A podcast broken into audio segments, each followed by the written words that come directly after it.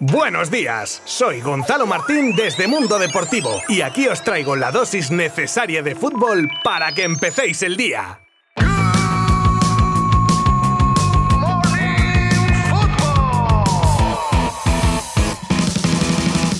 Muy buenas a todas y a todos. En primer lugar, pediros disculpas ya que ayer tuvimos unos pequeños problemas técnicos que impidieron el episodio del lunes de Good Morning Football, que algunos me habéis preguntado por redes sociales. Tranqui todo el mundo, que más se perdió la guerra. Volvemos a la carga y menos mal, porque ha sido pestañear y han pasado una de cosas, empezando por la jornada de Liga, que como ya sabéis fue desastrosa para los grandes. Palmaron Madrid, Barça, Sevilla, solo ganó el Atlético, que se coloca arriba en la tabla empatado a 17 puntos con Real Madrid y Real Sociedad. Ha habido destituciones, polémicas, rumores, curiosidades y vamos con todo ello ahora mismo. Suenan Dani Olmo y Raheem Sterling para reforzar al Fútbol Club Barcelona en el mercado de invierno. Son dos jugadores que ya sonaron no hace mucho tiempo para el club azulgrana, pero ahora la cosa ha cambiado, ya que sí podría haber dinero en caja para poder acometer los fichajes, al menos uno de ellos, ya que con Dani Olmo se contemplaría el ir a por él en el mercado del próximo verano.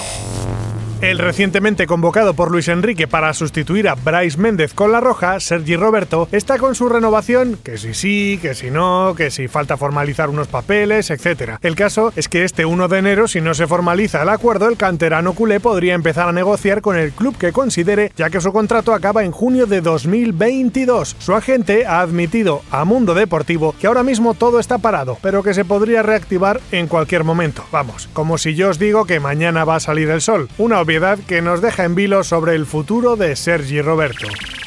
Y aquí llegan ya los primeros salseos de la temporada en forma de destituciones. Si conocíamos la de Paco López del banquillo del Levante, ahora ha caído Michel, el ya exentrenador del Getafe, que tras 8 jornadas no ha sido capaz de que su equipo gane ni un solo partido y es farolillo rojo con un solo punto. El relevo que más fuerte suena sería el de un viejo conocido y fuera del panorama nacional desde hace unos cuantos años, Quique Sánchez Flores, que comenzaría así su tercera etapa a los mandos de la nave azulona.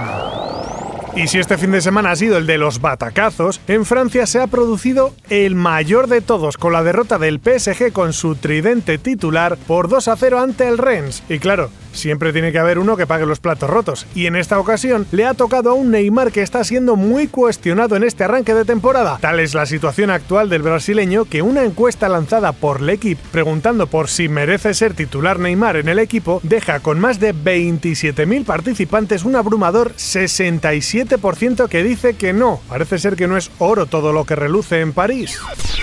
Volvemos a nuestra liga, donde otro crack que está de capa caída es Antoine Griezmann, que se las prometía muy felices en su regreso al Atlético de Madrid, pero que de momento no está rindiendo ni de cerca lo que se esperaba de él. Ha reducido su cantidad de remates, pases, regates, y el buen momento de Lemar y ahora Joao Félix parece que han relegado al francés a chupar pino, como sucedió contra el Barça. Y Simeone le ha mandado un recadito al recordarle que este Atlético no es el mismo equipo del que se marchó. Entendemos que con la intención de que Griezmann acabe espabilado o tendrá pocas oportunidades. Y de dos jugadores en tela de juicio a otro al que echaron literalmente por cuestiones económicas y que ahora triunfa en su nuevo equipo. Se trata de Emerson Royal, lateral derecho que el Barça repescaba en verano y que en poco tiempo envió al Tottenham para rebajar masa salarial y obtener algo de liquidez. Y ahora es halagado por su club, con el que está cuajando un impresionante inicio de temporada. Y los culés jugando con Dest en la izquierda sin un recambio en la derecha de garantías. Uno de esos casos en los que uno se pregunta si el dinero es lo más importante. Aunque claro, también es cierto que cuando te dejan un club en la más absoluta de las miserias, estas cosas pueden pasar.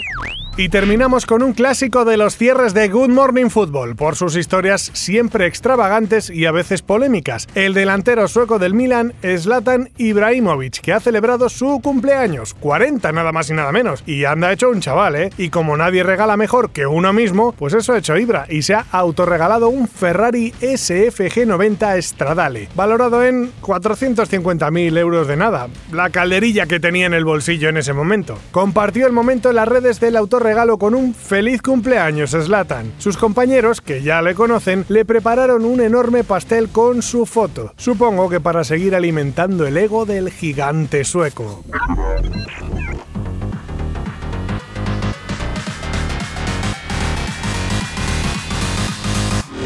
Aquí me despido por hoy. Espero que os haya gustado el reencuentro después del día libre que me tomé ayer. Quiero decir, de los problemas técnicos que me impidieron... Bueno, qué narices. Si vais a pensar lo que queráis, en fin. Ahora bien, mañana os prometo que nos volveremos a escuchar, ¿eh? No os olvidéis de visitar nuestra web y nuestras redes sociales para estar al día de lo último en el mundo del deporte. ¡Adiós!